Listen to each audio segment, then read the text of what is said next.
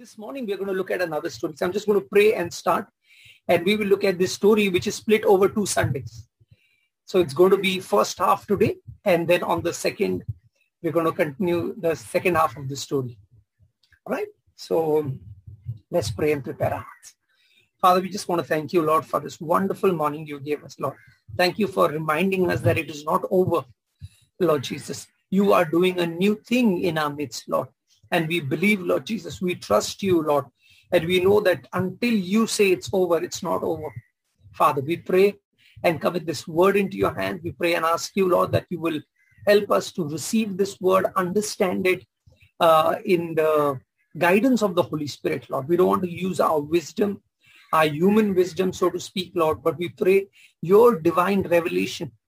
And um, uh, Lord, we want to see the word in the light of uh, what you want us to see. We pray this in your precious name, Lord Jesus. Amen. Amen. So like I mentioned, we are looking at unanswered prayers. We looked at a woman who was a mother and who came to Jesus asking for her two sons to be seated on the left and right. And Jesus had a very interesting response to that. The request wasn't granted um, in the way that the mother wanted. But uh, James and John, of course, ended up becoming legends. And today we name our children James and John, right? We have a John with us this morning. And um, yeah, so, you know, God, God does work mysteriously. This morning, we are going to look at another interesting passage. And that happens in the upper room. We've all heard of the upper room. I did a mini series during our season of prayer and fasting on different upper room stories. But this is the upper room story. The famous upper room where Jesus gathered his disciples on a Thursday evening and uh, he was going to be arrested that night, uh, Friday early morning, and then crucified on a Friday and resurrected on a Sunday.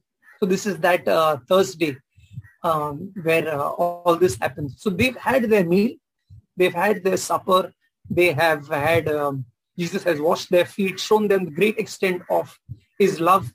And now John tells us an insight. So if you have your Bibles, you can turn with me to John chapter fourteen.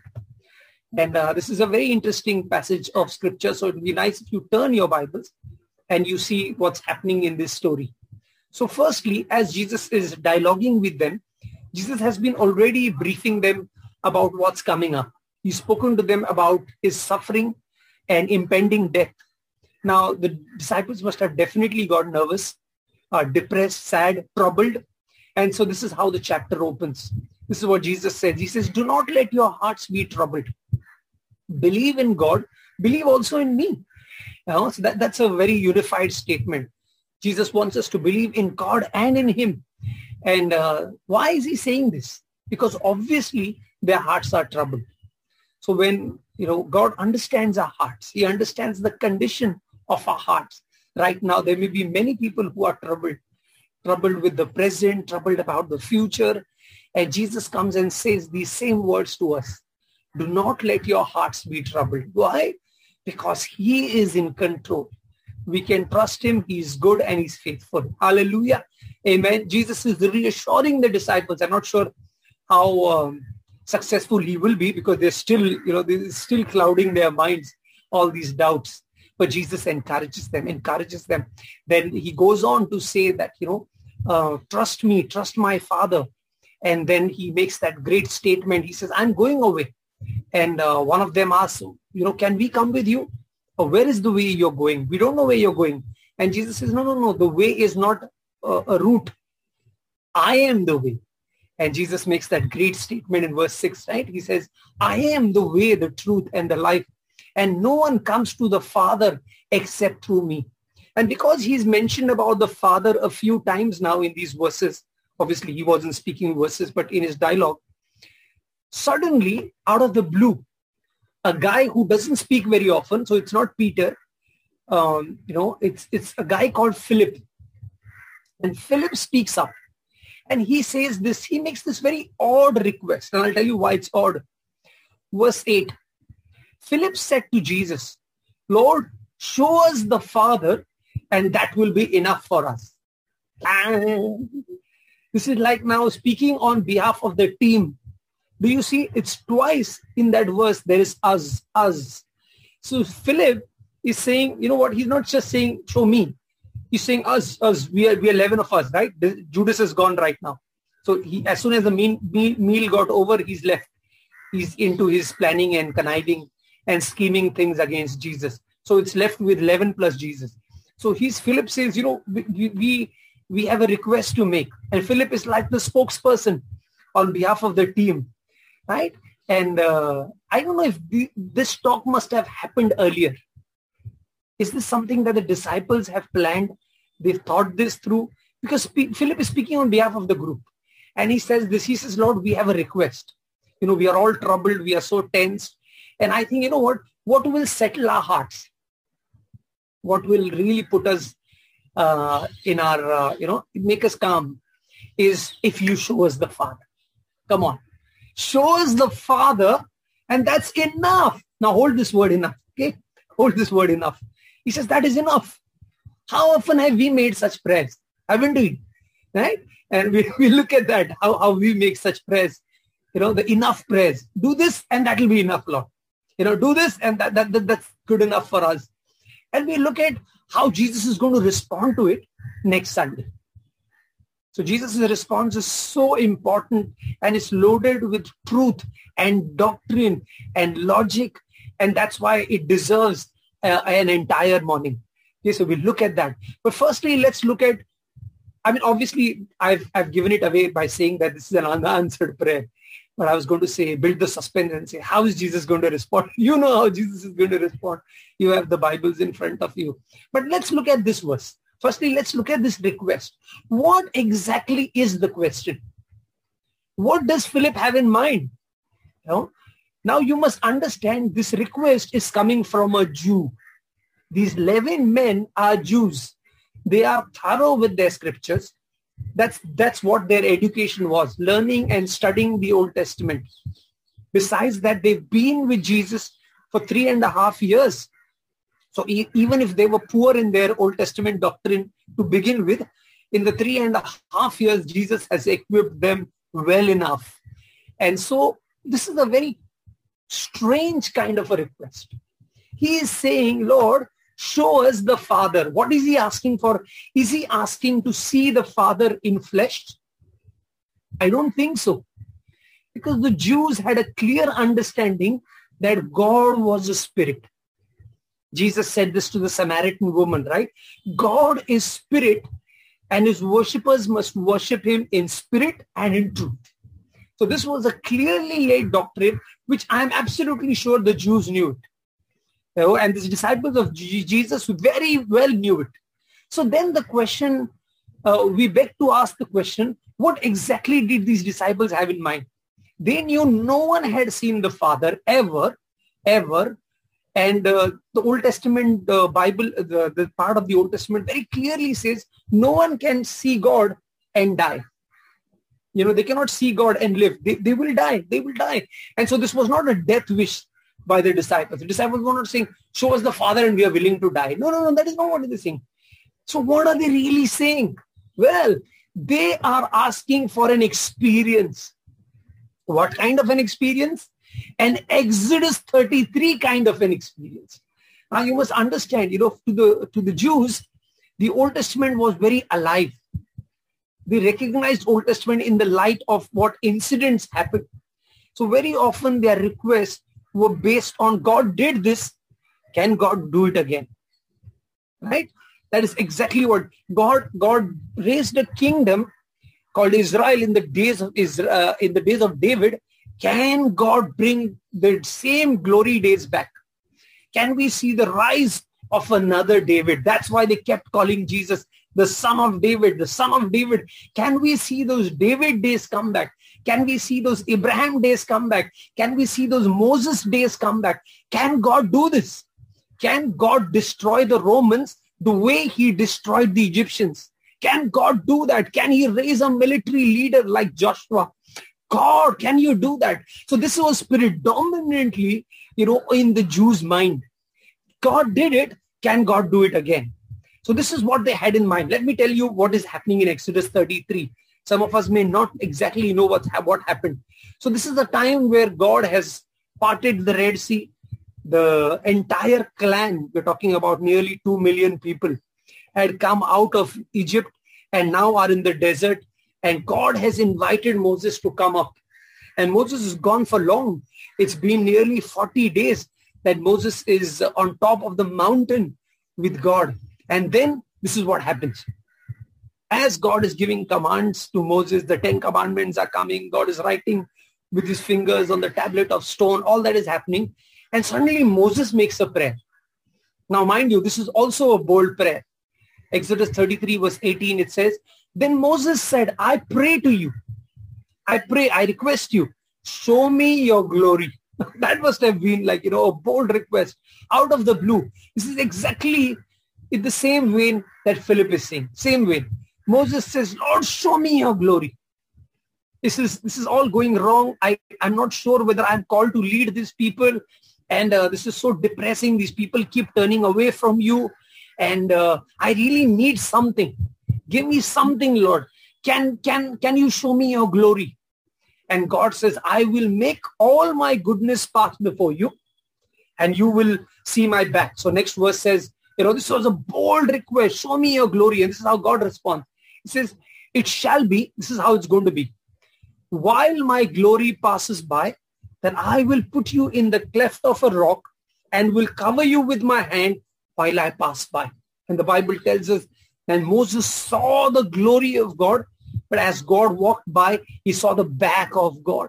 So he also didn't see the face of God. He just saw the glory of God. And we understand the impact of it was Moses' face shone. It was so radiant, so radiant that people couldn't look at him.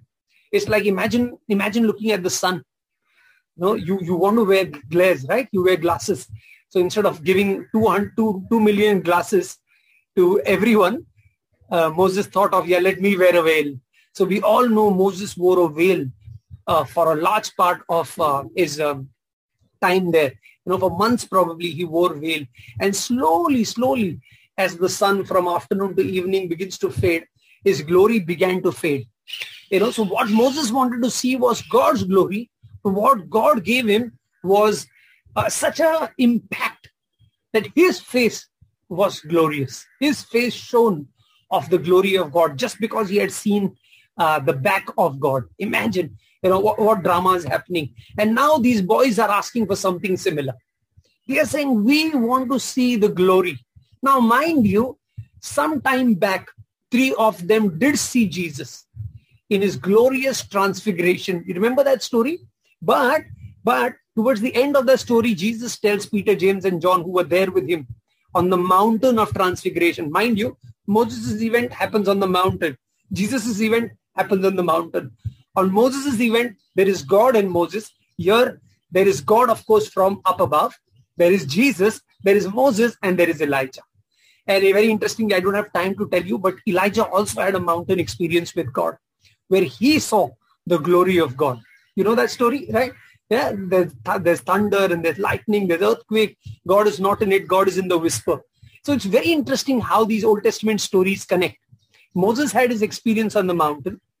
Elijah had his experience on the mountain. Both come together to give Jesus an experience on the mountain.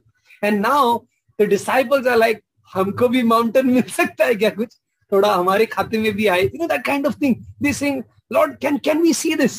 And probably James, Peter, and John must have looked at one another and said, "He said not to mention." Because Jesus had said, till, till I don't get glorified, don't mention about this transfiguration to anyone. Okay? Uh, promise me. And I'm sure the disciples must have promised that, you know, we won't say that we heard the voice and all that. And we saw these two legends of the Old Testament come alive, you know, really there. And it's an amazing story. But that is something that happened. Jesus was transfigured. And then it was back to normal. You know, it was like something like a dream, but it was a reality. So what exactly is Philip saying? Philip was saying, "Lord, give us an experience. Give us an experience which will then mean that we can live with this experience." If we've seen something like what Moses saw, the glory of God and all his glory, then that's enough. Then we know, we know for sure that, uh, you know, whatever you're saying is true. You are going to the Father and this and that. We will believe you only if you show us the experience. That'll be enough for us. That'll be enough. You know, so right now what he's basically trying to say in gentle words is all your assurances and promises is not enough. We want something more, you know, like how we say in Hindi, Dil mange more, thoda aur dikha do. Just, just show us something else. Now, firstly, let's, let's understand it's not an evil desire. Basically, he is desiring God, right? And desiring God is a good thing, right? So we will, we will see where what's going wrong. We will see that, and that's uh, encapsulated in Jesus' answer. But understand, firstly, the desire to know God up close and personal is not bad.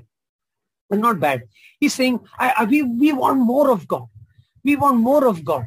And we will see in Jesus' response how you can have more of God. Okay. But here, look at what Augustine said, a great, great um, scholar from the early century. Augustine from uh, of Hippo. I'm sure you must have heard of him. Uh, today he's canonized by the Catholic Church, Saint Augustine, but we'll still call him Augustine.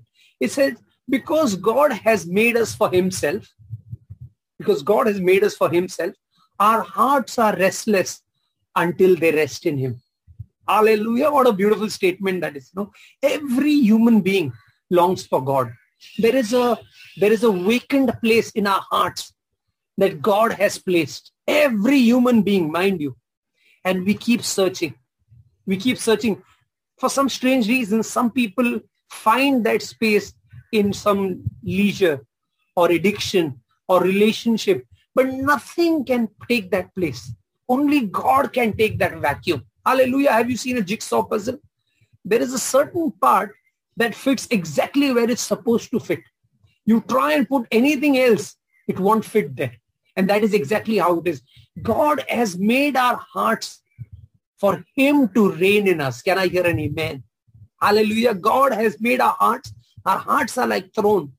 And we must enthrone him in our hearts. That's why Augustine said, our hearts are restless until they rest in him. Until they rest in him. What a beautiful statement that is. Amen? Amen? Okay, let's move on. So like I said, you know, they wanted more. They wanted a, a, a, a deeper experience. They were saying, Lord, we've been with you. We understand you now. You know, I mean, imagine what would we give to even spend an hour with Jesus, right? Today we would say, Lord, we, you show us, you know, you be here physically and that will be enough for us, right? But these guys had been with Jesus for three and a half years. So for them, it's like, you know, you've been, we've been with you, but show us the Father, show us the Father. That'd be enough. And uh, they basically were asking for a sign. Give us a sign. Now, what is wrong with a sign? Let me tell you uh, an example that I was doing this word and I thought of. Imagine you give a check. Okay. Now, um, so let's say I have given a check to Suren. Okay. He's my good friend. So I say, Suren, I love you very much. Happy birthday. Here is a check of five thousand rupees. Okay. This is not prophetic. Okay. I'm just saying. And Suren says, thank you, Rahul. Thank you. He takes the check. But you know what? I have not signed. It's not, there's no signature. Why do I need a signature? I love Suren. Suren knows my intent. I love him. I, if I've given him the check, obviously I want to bless him. But what will the bank ask for? The bank will insist on the sign. You know why? Because the bank doesn't trust me. And the bank doesn't trust Suren also. We both are, we both are untrustworthy. They don't trust us. So they need a sign. The sign will show that this is, this is I. It's a sign. You understand? I go and tell them, please do it. I'm requesting you. No, sir. We cannot. Arey, I am, I am, um, I'm pleading with you. It's my account. It's my money, right? You give it to him. I have said to him, we need your sign. Hallelujah. Isn't that true? And that is exactly how our minds work. We don't trust anyone. Generally, we don't trust anyone. We need a proof. We need a sign. And this is where the problem lies. Here's the problem. You know, look at how Jesus responded when people said, give us a sign. Okay, you claim you are a Messiah. Can you give us a sign? And this is how Jesus responded in Matthew sixteen verse four. An evil and adulterous generation. My goodness, those are sharp words, right? An evil and adulterous generation seeks for a sign, but no sign will be given to it except the sign of Jonah. So he left them and departed. They kept demanding Jesus, if you are the Messiah, show us the sign. Show us the sign. Come on, prove. Prove yourself. And Jesus said, I'm not going to prove myself. The only sign I'm going to give you is I'm going to die and I'm going to rise from the dead. Hallelujah. What greater sign would you need? So Jesus is saying, I'm going to give you one sign. And that will be, I will conquer death. And I will be alive and you will know that I, I will live forever and ever. Hallelujah. My kingdom will be forever. He said, but he makes a point. He says, an evil generation keeps asking for a sign. It's interesting that the disciples had heard Jesus say this. And yet they go later and say, show us the Father. That will be a great sign for us that all that you're saying is true. We trust you. Don't feel bad. We trust you, Lord. But if you show us the Father, then that is like a great sign for us. And, uh, you know, this, this is, it also shows somewhere a lack of faith.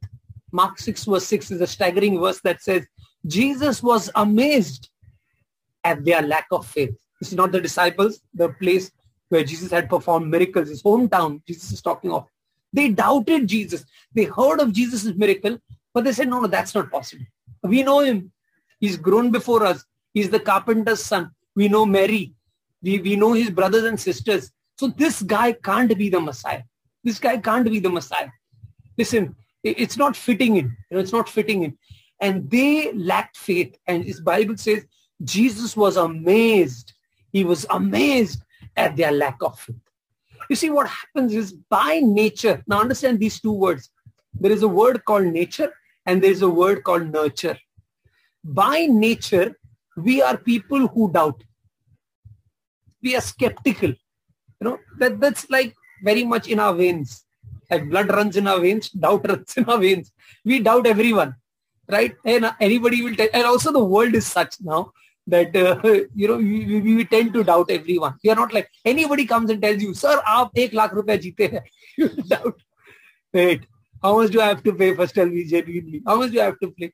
You know, it's probably unless Mister Bachchan is sitting on a seat and tells you, aap jeete hai so much, then we might believe. You know, but by nature, we tend to doubt. Now what happens is we've got to change our nature by nurturing it, by caring for it, looking after it. The way we judge people, and I'm not saying, you know, you, you trust anyone blindly. No, no, no, no. You know, the world is corrupt and you've got to be sharp and shrewd. But let's not treat God the way we treat men. Understand? That is very important. There's a distinction between the way we trust God. Now, what happened in the first story? If you look at the story of Adam and Eve, the God said to them, eat of everything, but don't eat of this fruit or you will die. The question was very simple. Are they going to trust God for their word? Are they going to take God seriously for his word? Or are they going to doubt that I'm not sure if he will die? In fact, on the contrary, it looks like he's hiding something from us. And then the, the serpent comes and endorses it. Says, no, no, no, you're not going to die. What rubbish. You know what? I'll tell you what. God knows. God knows that if you eat of this fruit, you will become like him. And that's why he's stopping you. He doesn't have your best interest in mind. So I'd say, go ahead and eat it.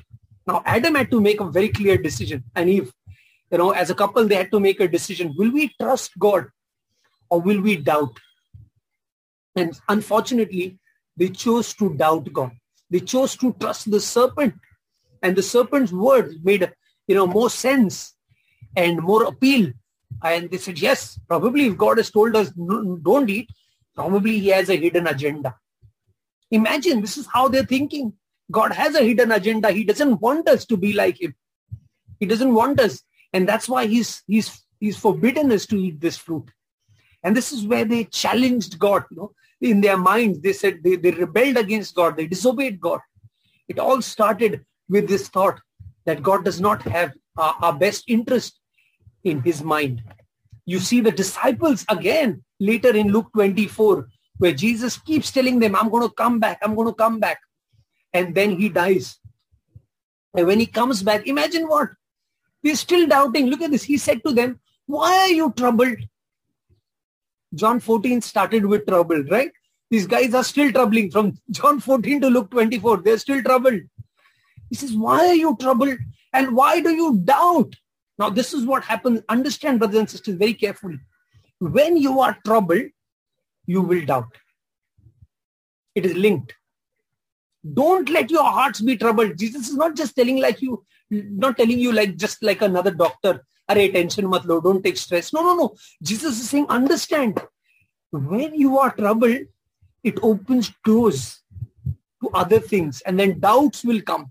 And when doubts come, disobedience comes. So it's all linked. So do not let your hearts be troubled. Why are you troubled? And why do you doubt? Why do doubts arise in your hearts? And then he shows them. He now gives them a sign. He says, see my hands and my feet, that it is I myself. Touch me and see. For a spirit does not have flesh and bones as you see that I have. Jesus was casting their doubts out. Jesus was casting their doubts. Brothers and sisters, let's guard our hearts and let us not doubt that God is good. Even in the midst of this pandemic, let's remember that God is a good God. Hallelujah. As we saw in worship, it's not over. It's not over. Hallelujah. He's still in control. Turn to someone and say, do not let your hearts be troubled. Do not let your hearts be troubled. Hallelujah. Trust in God, trust also in Jesus. Amen. Trust in God, trust also in Jesus. Trust in the Father and the Son. He will take care of us. I want to show you something, and I'm going to end with this. Um, we people who live in the city, have you ever tried, have you ever tried looking at the stars in the sky? There are no stars. Honestly, there are no stars, right? Right? Wrong. There are two thousand five hundred stars that every human being can see with his naked eye at any given point. This is what the astronomers have come up with. At any given point, you look up and there are two thousand five hundred stars minimum. That is what God was telling Abraham, right? Look at the sky and what do you see? Many stars. Can you count them? He said, uh, I don't think that's going to be a good idea because there are too many. And Jesus, God said, you know, those many would be your descendants. So why is it? Why is it that we people who live in the city can't see stars? Why is it that when I look up in the night, I can't see? It's there, but I can't see. I can barely see one, two, three, four. If I go on a skyscraper, I can probably see ten, twelve. Well, this is what the astronomers say. There is a phenomena called light pollution. You can Google and check. There is a phenomena called light pollution. And I did a brief study on this. What is light pollution? The light pollution is very simple. There is so much light that we are surrounded with, especially in this city that we live in. It's like, you know, I mean, last night, Jeevan and I were walking in this, comp- in our compound, in our society. And there was so much, there was so much of light around. There were these, you know, these small, beautiful uh, street lights that they put now in the garden. Then our... Um, There is um, a halogen there. So there was so much of light that you wouldn't feel dark at all. The whole compound was lit. The whole colony was lit. And that is what happens. You know? Uh, you will see the lights from home, lights, street lights, these lights, those lights, hoarding lights. And these lights obstruct our view. These lights obstruct our view in such a way that we cannot see the star. This is called light pollution. Right? Just like pollution, when you have pollution, you can't breathe the fresh air that is there. You can't breathe because there is it's mixing with the pollution that is there. This is simply light pollution. Now, why am I saying this?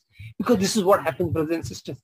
This is what Jesus said. Jesus said, I am the light of the world. Hallelujah. He is the shining light. But people can't see Jesus. Why?